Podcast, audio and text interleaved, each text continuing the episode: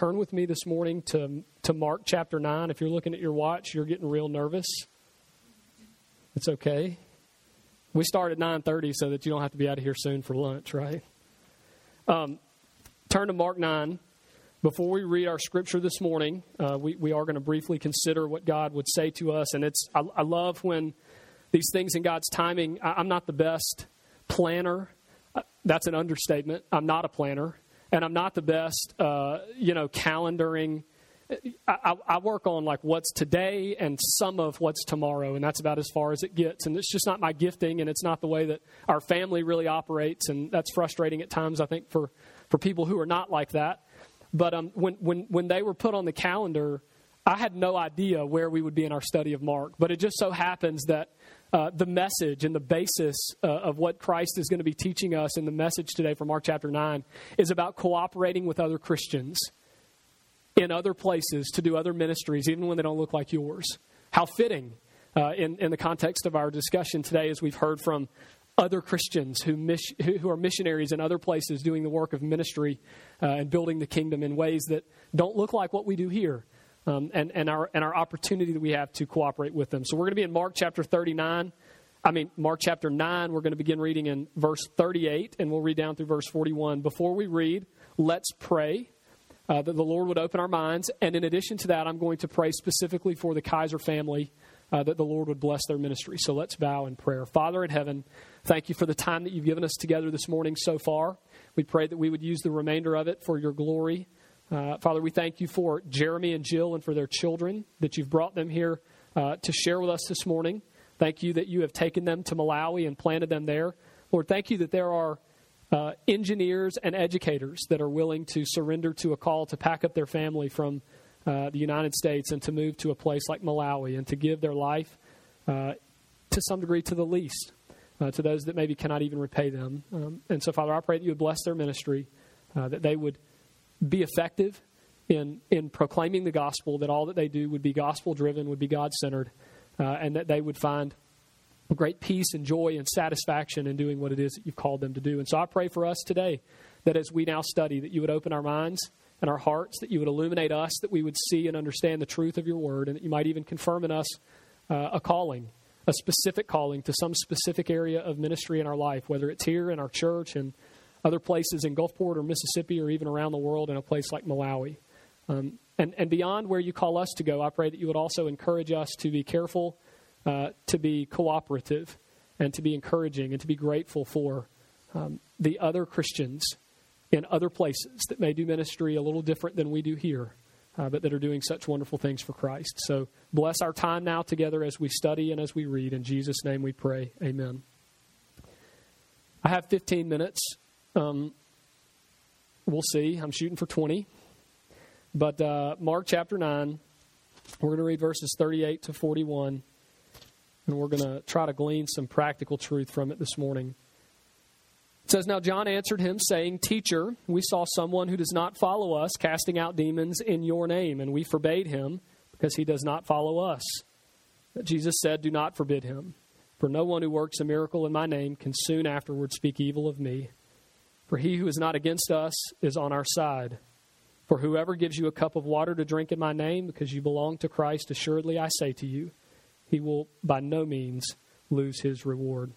Now, keep in mind the context that Jesus and Peter, James, and John, who is going to be spoken to directly in this passage and is going to be speaking uh, individually in this passage that Peter, James, and this John have been up on the mountain with Jesus, the Mount of Transfiguration, where they have been given an opportunity to, to behold the glory of God. They have been brought into this intimate place of fellowship with Jesus, and they have been given this display uh, of, of the fullness of His glory and majesty, and it is a glimpse to encourage them to walk the road that He asked for them and the glory that awaits them in the end. Um, and so they've come down off of the mountain, and isn't it interesting then that the disciples were then unable to heal? Remember, there was the, the, the, there was the one that was trying to be healed of the demon, and they were trying to cast out the demon, and they did not understand why it is that they were unable to do so. And so Jesus uses that as an opportunity to teach them about true discipleship. Uh, Peter has profess that Christ is the Messiah. Their understanding has progressed about the nature of Jesus, the King, and his work.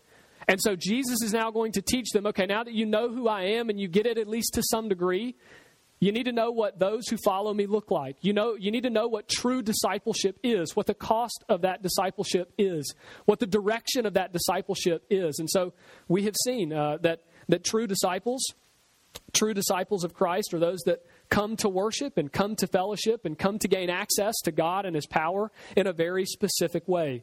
Uh, they're not sort of willy nilly about their approach to Him, but they're very intentional about those things. And so it is then that we come that uh, they now continue, and it's very interesting. There's some debate about whether this passage uh, that we're dealing with here in verses 38 to 41, um, if, if it actually comes after the, the, the preceding, the immediately preceding passage, where Jesus is teaching about service, who is great in the kingdom of God and what service is great in the kingdom of God because he, he brings the little child in his lap, you remember, and he says, you know, anyone who receives one of these little ones in my name. And the point there is he is demonstrating that true greatness is serving the least. It is service to those who cannot serve you in return. It is selfless service where we fling ourselves in utter dependence upon Christ out into serving the world and emptying ourselves to serve those that can't serve us in return. Um, and, and it is there is some debate about whether what now comes immediately after that in this discussion between Christ and John, uh, whether it actually comes chronologically in this place. And I think probably the answer is no, but I think it's been inserted here uh, by the authors of this book because of its thematic similarity, because it's dealing with the same theme. So that the scriptures are not always intended to be ordered chronologically to give us a blow by blow, as it were, but they are often orchestrated and ordered theologically so as to teach us something.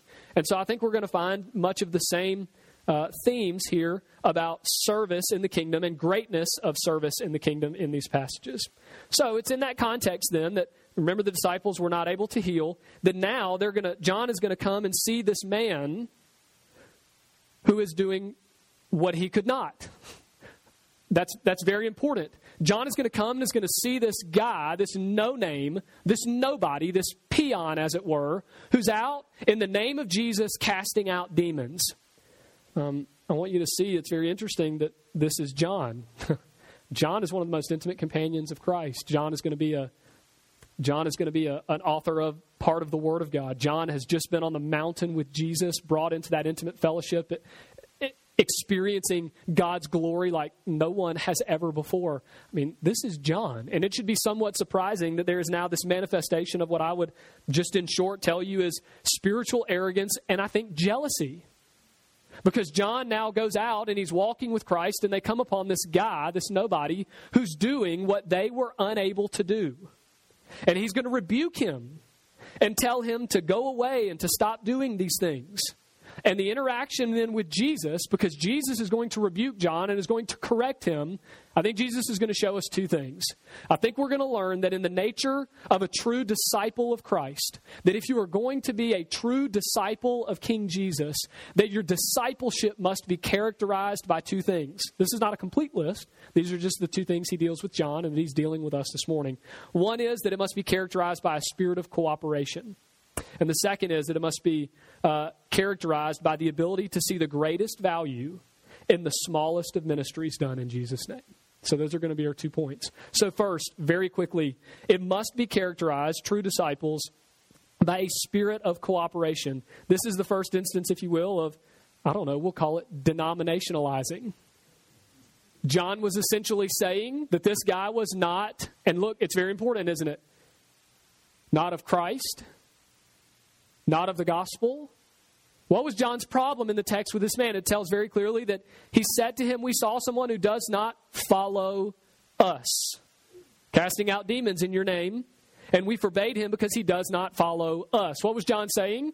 He's not a part of us. He's not an apostle.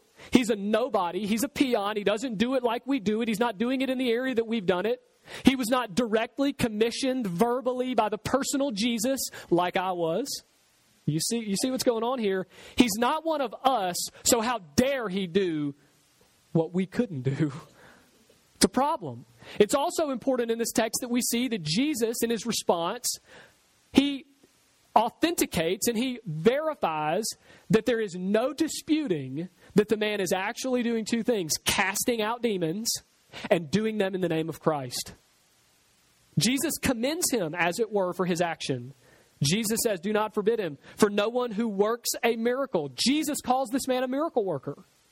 And he does it in my name. Notice that it was beyond criticism. It was not subject to question whether or not the man was casting out demons and he was doing this miraculous work in the name of Jesus. What does it mean to do things in the name of Jesus? This is going to be important later in the text as well. It doesn't mean that it's some magical formula that you just do it in Jesus' name and sprinkle the Jesus name pixie dust, as it were. That, that's not what it's talking about. To do something in Jesus' name is their way of saying and articulating that it is done in and through genuine belief in Jesus and utter dependence upon Him. So that it is as so not that the person is performing the action, but that Jesus, through the person, is performing the action. Do you see? So that he does it in Jesus' name. And it is not in question, neither by John nor by Jesus, whether or not the man is working the miracle of casting out demons that the disciples were unable just a few verses ago to do, and that he is doing it in utter dependence and belief in Jesus. In Jesus' name. It's very interesting, then, isn't it? That in light of this reality, that John is going to tell him, You're not one of us. He's going to look down his nose to him because he's not an apostle, I think. And he expresses this sort of sad moment, if you will, of this lack of humility, this spiritual arrogance, this jealousy that we see. And so I would say that, that Jesus' point here in telling him not to forbid him, for he does this in my name, for if he is, if he is not against us, he is for us. No one can do this miracle in dependence and belief in Jesus and then turn around and curse me. Why? Because it's the expression in their it's the fruit in their life that they are a believer. And according to the Bible, if someone is a genuine believer, it is an eternal state that God has redeemed them and restored them and that he will never lose them.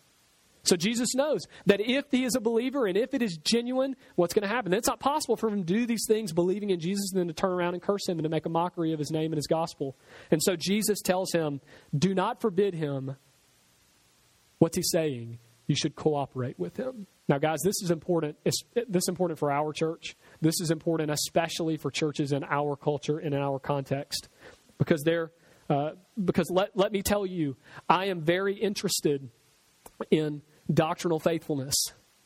I am very interested in doctrinal purity. I am very interested in the purity of God's people. I take my job and I take our church very seriously. It's why we do membership the way that we do. It's why we do a lot of things the way that we do. I'm interested in the purity of worship. It's why we worship in certain ways.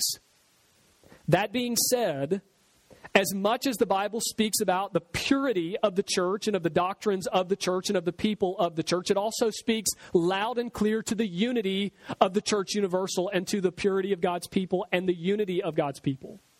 And so, what is the answer? We have to be careful in how we how we impose our beliefs and desires for purity on all of the ministries and all of the Christians and all of the places around the world. So, what is the answer? I, I, there are three key ingredients, practically speaking, that I think are necessary if we're going to be able to look upon other believers who may be doing other ministries, maybe they don't look like us, maybe they don't do it just like us, maybe we don't agree with everything that they do. But if we're ever going to be able to maintain purity and also to build unity with them and work in cooperation with them, I think there are three key ingredients. One is humility. Humility. See, one of the things that John lacked was humility. He was unable to look upon someone else's ministry and to be grateful for them and that's actually going to be one of them as well gratitude for the other churches. But in inside this humility how do we sort of how do we work this out? What does this look like? Wow i'm almost done with my time. What does this look like? Let me give you a couple of things. We have to decide what are one fundamental issues to the gospel. Jesus is not Jesus is not in this passage arguing that we must cooperate with heretics. Do not miss it. Jesus explicitly states, Do not forbid him because he has done this in my name.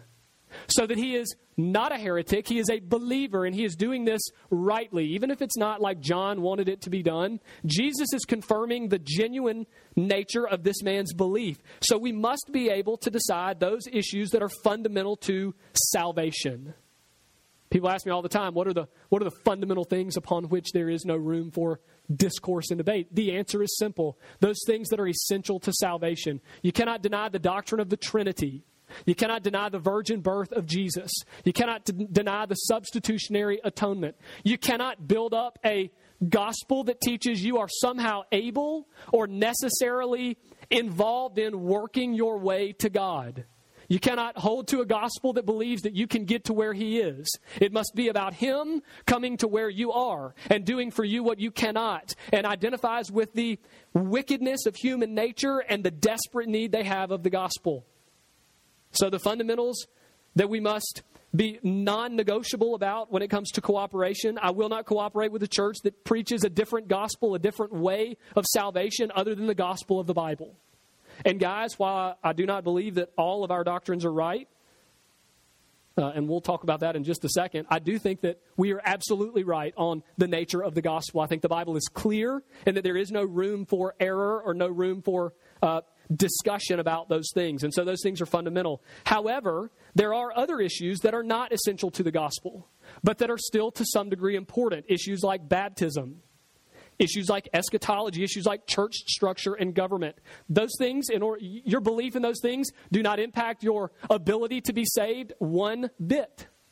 However, there are those that are essential to the gospel, and then there are some of these that are essential practically to our getting along and being unified.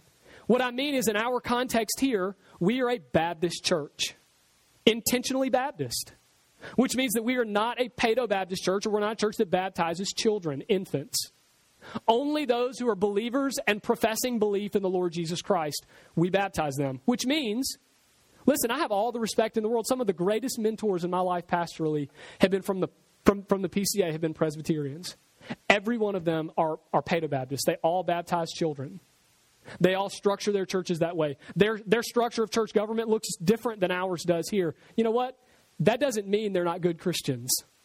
Newsflash, that doesn't mean they're not believers. That doesn't mean they're not saved. It just means that it's going to probably not be the easiest of relationships if they're members of this church because we don't do that. And if they feel strongly that those things should be done and biblically that those things should be done, they're not going to get along well here. So I do think that in some way we do draw some maybe very faint lines, denominationally, uh, church structure, doctrinally, where we gather together to be unified in our fellowship and community in the way we do church because of the beliefs that we have. But those things are not essential to the gospel. But outside of who, who comes here and who ministers here, when we look beyond our walls, we must be able and willing to set aside those issues that are not essential to salvation including those that we maybe consider essential for fellowship here, to set those aside and say it is not important that you believe like we do about these things, and we can have discussions biblically about these things, but that they do not impact your ability to worship.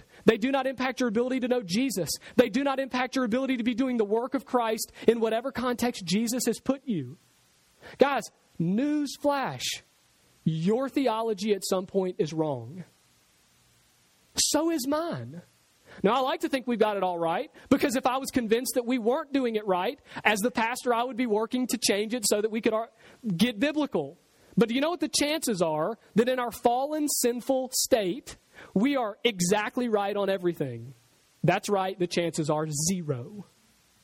So, as much as I might long for that, and as much as we strive for that, it's simply not happening. It's not possible. So, we must be willing to admit that we don't have it all figured out. And so, we are then more able to embrace those who maybe don't worship just like we do. They maybe don't do church just like we do. They maybe don't have all the church structures that we do. They maybe look at things a little bit differently than we do. Not essential to the gospel, but they do not impact their their, the nature of their belief in Jesus or their ability to minister and build the kingdom through him and, and what he's doing with them. And, and if that is the case, we must be able to set those things aside and embrace those believers and cooperate with those believers and support the work of Malawian missionaries from Clinton. We must.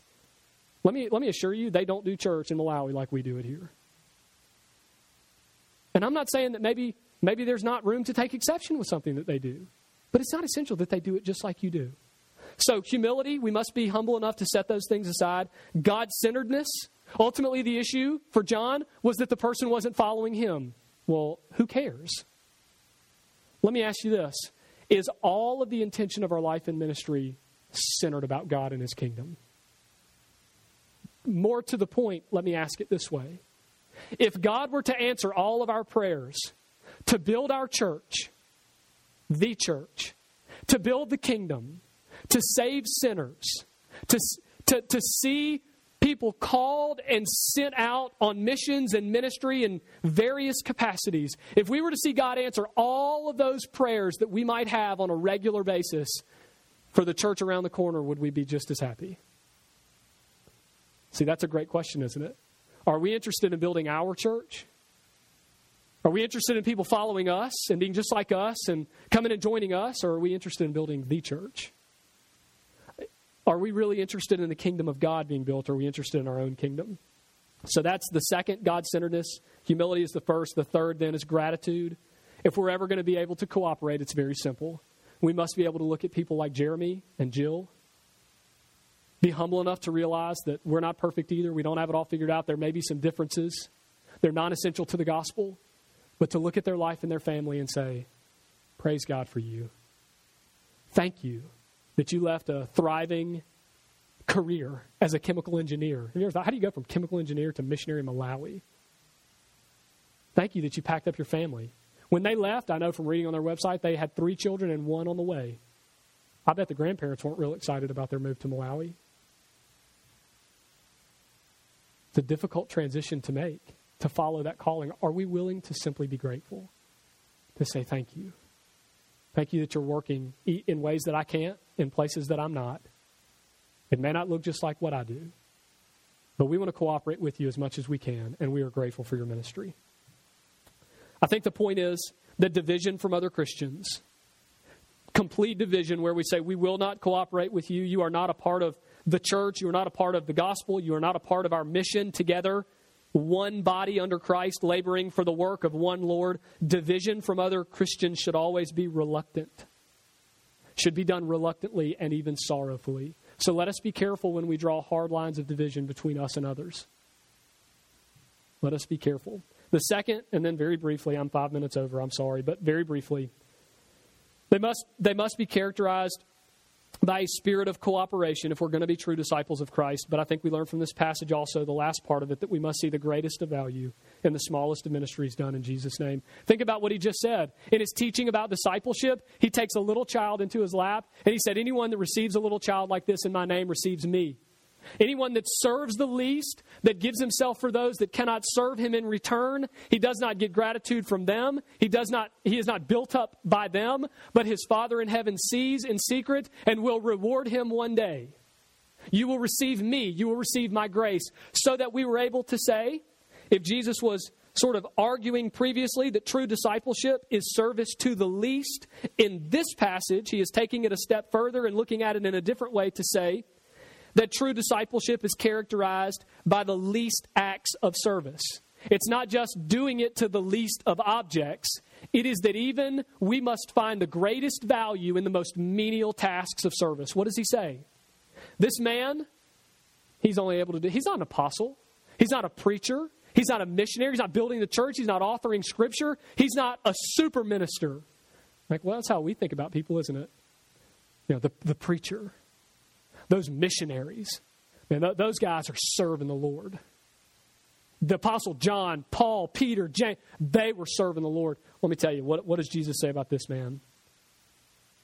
For whoever gives you a cup of water to drink in my name, because you belong to Christ, assuredly I say to you, he will by no means lose his reward. Do you see what Jesus is saying?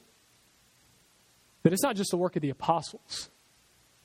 That in fact, the greatest value is to be given to this man who's doing the one thing that he can, who is using the one gift of service that I've given him faithfully in service for his Lord. It may seem like nothing to John. That's all that guy can do. He, he listen. There's a there's a there's a familiar thought among many Christians, and it goes like this: the most significant ministry in the church is mine. Listen, missionaries, they're so passionate about missions that they often they often think that unless you're a missionary, you're just subpar. Preachers, they often think that you're not, man, you guys are not doing what I'm doing. And that if you're not spending the hours a week that I do in the, in the Bible and in the scriptures, and if you're not teaching people to the extent that I am, if you're not passionate about doctrine I am, you're just not doing huh, What are you doing for the gospel? What are you doing for Christ? And Jesus blows that thought out of the water. See, people are always, they always think the most important ministry is the one they're most passionate about. But listen, there has to be a place where we recognize and acknowledge the diversity. Jesus says the one talent wonder is maybe even more valuable to the kingdom than the super Christian that's been given all of these talents and received so much praise from men. Why? Because the guy with one talent that serves quietly behind closed doors in the closet at his home, on his knees praying for his pastor and his congregation, that God sees and only God sees, and his reward will be given to him in eternity. You see what he says? It's not just doing ministry to the least, it's doing the least of ministry. Let us be careful about how we look at ministry. To, to think that you have to go be a missionary, to think that you have to be a pastor, a teacher. Let me tell you about some of the ministries here in, at Redeemer that you never see and that you don't know about. There are people who come every Sunday morning. There are people here this morning. Got here at 8 o'clock. And the ones who were here this morning did not come from right here in Gulfport. They were here at 8 just to give 15 minutes to help us load all of this stuff that you see here and to help us plug it up. There are people who contact me every single week and say, I'm praying for you. In their closet, in their home. There are those of you who have never participated in this, but it's not a secret to you that there are people who set up tables and put out chairs at other facilities where we have met that bring the coffee and make it every single Sunday morning. They give you a, a hot cup of water. Do you see that? Do you see that you don't have to be you don't have to be like me. You don't have to be like John. You don't have to be like Jeremy and Jill to be seen as valuable. And if we are going to be true disciples, our discipleship of Jesus must be characterized by our ability to see the greatest of value in the smallest of ministries so that we encourage people to do them, so that we provide you with opportunities to do them, so that we work together as one body under one Lord to accomplish his task. Jesus is not more impressed with the ministry of the superstar than he is with the one talent wonder. I'm going to close. I'm going to skip down, and I'm, I'm just going to close. Ask you a few questions. Do we desire unity with the? Co- do we desire unity with and cooperation with other Christians? Or do we look down our nose at them and think that because they don't look like we do and because they don't do church like we do and because they don't agree with us on divorce and eschatology and what it's going to look like when Jesus comes back, that they just don't have it all together and we can't fellowship with them? Or, or are we willing to acknowledge the things that we're passionate about? maybe the things that we're right about, and understand that we are also wrong about some things and give credence to their ministry, that God is using them, and to be grateful for what Christ is doing through them, such that we cooperate with them together. Are you a disciple of Jesus? Do you even know him? We talk about the nature of discipleship and some of the marks of discipleship this morning, but are, are you a disciple of Christ? Are you doing anything in his name? Where you are believing in Him and trusting in Him and wholly dependent upon Jesus. You can be. You can be a disciple of Christ. All that's required is that you would trust Him, that you would believe in Him, you would be dependent upon Him. Maybe you've been coming to our church here for some time. God has put you here. You attend with regularity. You come and you participate, but you're not doing much. You're not a member. You're not serving. There's been no connectivity. There's been no true community. There's been no true fellowship. Maybe God is leading you this morning to join with our fellowship, to use your gifts in service here, to cultivate community and fellowship with the other believers here, to, to be accountable to the church and to the scriptures. Why, why don't you join? is it because you have fundamental, essential doctrine problems with the doctrines essential to salvation? If that's the case, then you shouldn't be here. You should inform us of our errant way and find another church where you can be in agreement or is it just because we don't maybe do everything the way you want it done? Is it because maybe you don't agree with us on all points? Where's the humility and cooperation? We aren't right about everything, and we know that. We must ask ourselves are they fundamental issues to salvation? Are they key distinctives of our Baptist faith? If the answer to both of these is no, then maybe we just need to get beyond our spiritual arrogance and obey the command of Christ as we cooperate with one another and as we join together, band together in real community and in real fellowship to serve the kingdom of Christ. I would ask very simply that you would consider strongly how the Lord has spoken to you this morning. Guys, it is crucial. It is crucial in the life of Redeemer Baptist Church and in the life of all of you sitting in this place, individually and corporately, that we are humble enough to realize that there are differences. God gives different people different passions and different gifts for service. We must be willing to unite under the banner of the gospel with one another, to be accountable to one another, to be building the kingdom of Christ in service. In addition to that, beyond the walls of this church, we must be able and we must be intentional about looking beyond here into Gulfport and up to Jackson and as far as Malawi to find those Christians who maybe don't look like us, but to build a relationship with them, to support them. For part of the command of Christ is to be careful to take the gospel to Jerusalem and to Judea but also to Samaria and ultimately to the end of the earth. If we're unwilling to do any of these things, we stand in direct opposition to the commands of Jesus. I would encourage you this morning to be, to be careful to obey the Lord and being a disciple as far as you cooperate with other believers, but also to see yourself as important and valuable and to see those who are serving in menial tasks and menial roles as those of having the greatest value in our church and not to make a hierarchy. How do you serve? How are we cooperating together? How are we functioning as one body? Are you doing your part? If you're not, I would ask you to consider how the Lord would have you to cooperate and would have you to work together with us to build the kingdom here in Gulfport. Let's pray. Father, thank you. Um, thank you for the truth of your word. Thank you for the service that we've had this morning. Thank you for Jeremy and Jill and their ministry in Malawi. I pray very simply that you would continue to bring about a calling in the hearts of those believers who are here with us. Lord, that you would help each one of us to know how it is that you're leading us, that we would be humble enough to know that we do not have it all figured out, that, that we are not right on all points of doctrine, and that we would be able to, Lord, we would be able to, to, to, to break into sections and to set apart and to differentiate between those elements and doctrinal differences that are key and essential to salvation, and maybe those that are not, that we would bind together I pray that we would follow your calling if that's to missions. Or maybe it's not to be a missionary it's just to give a cold cup of water.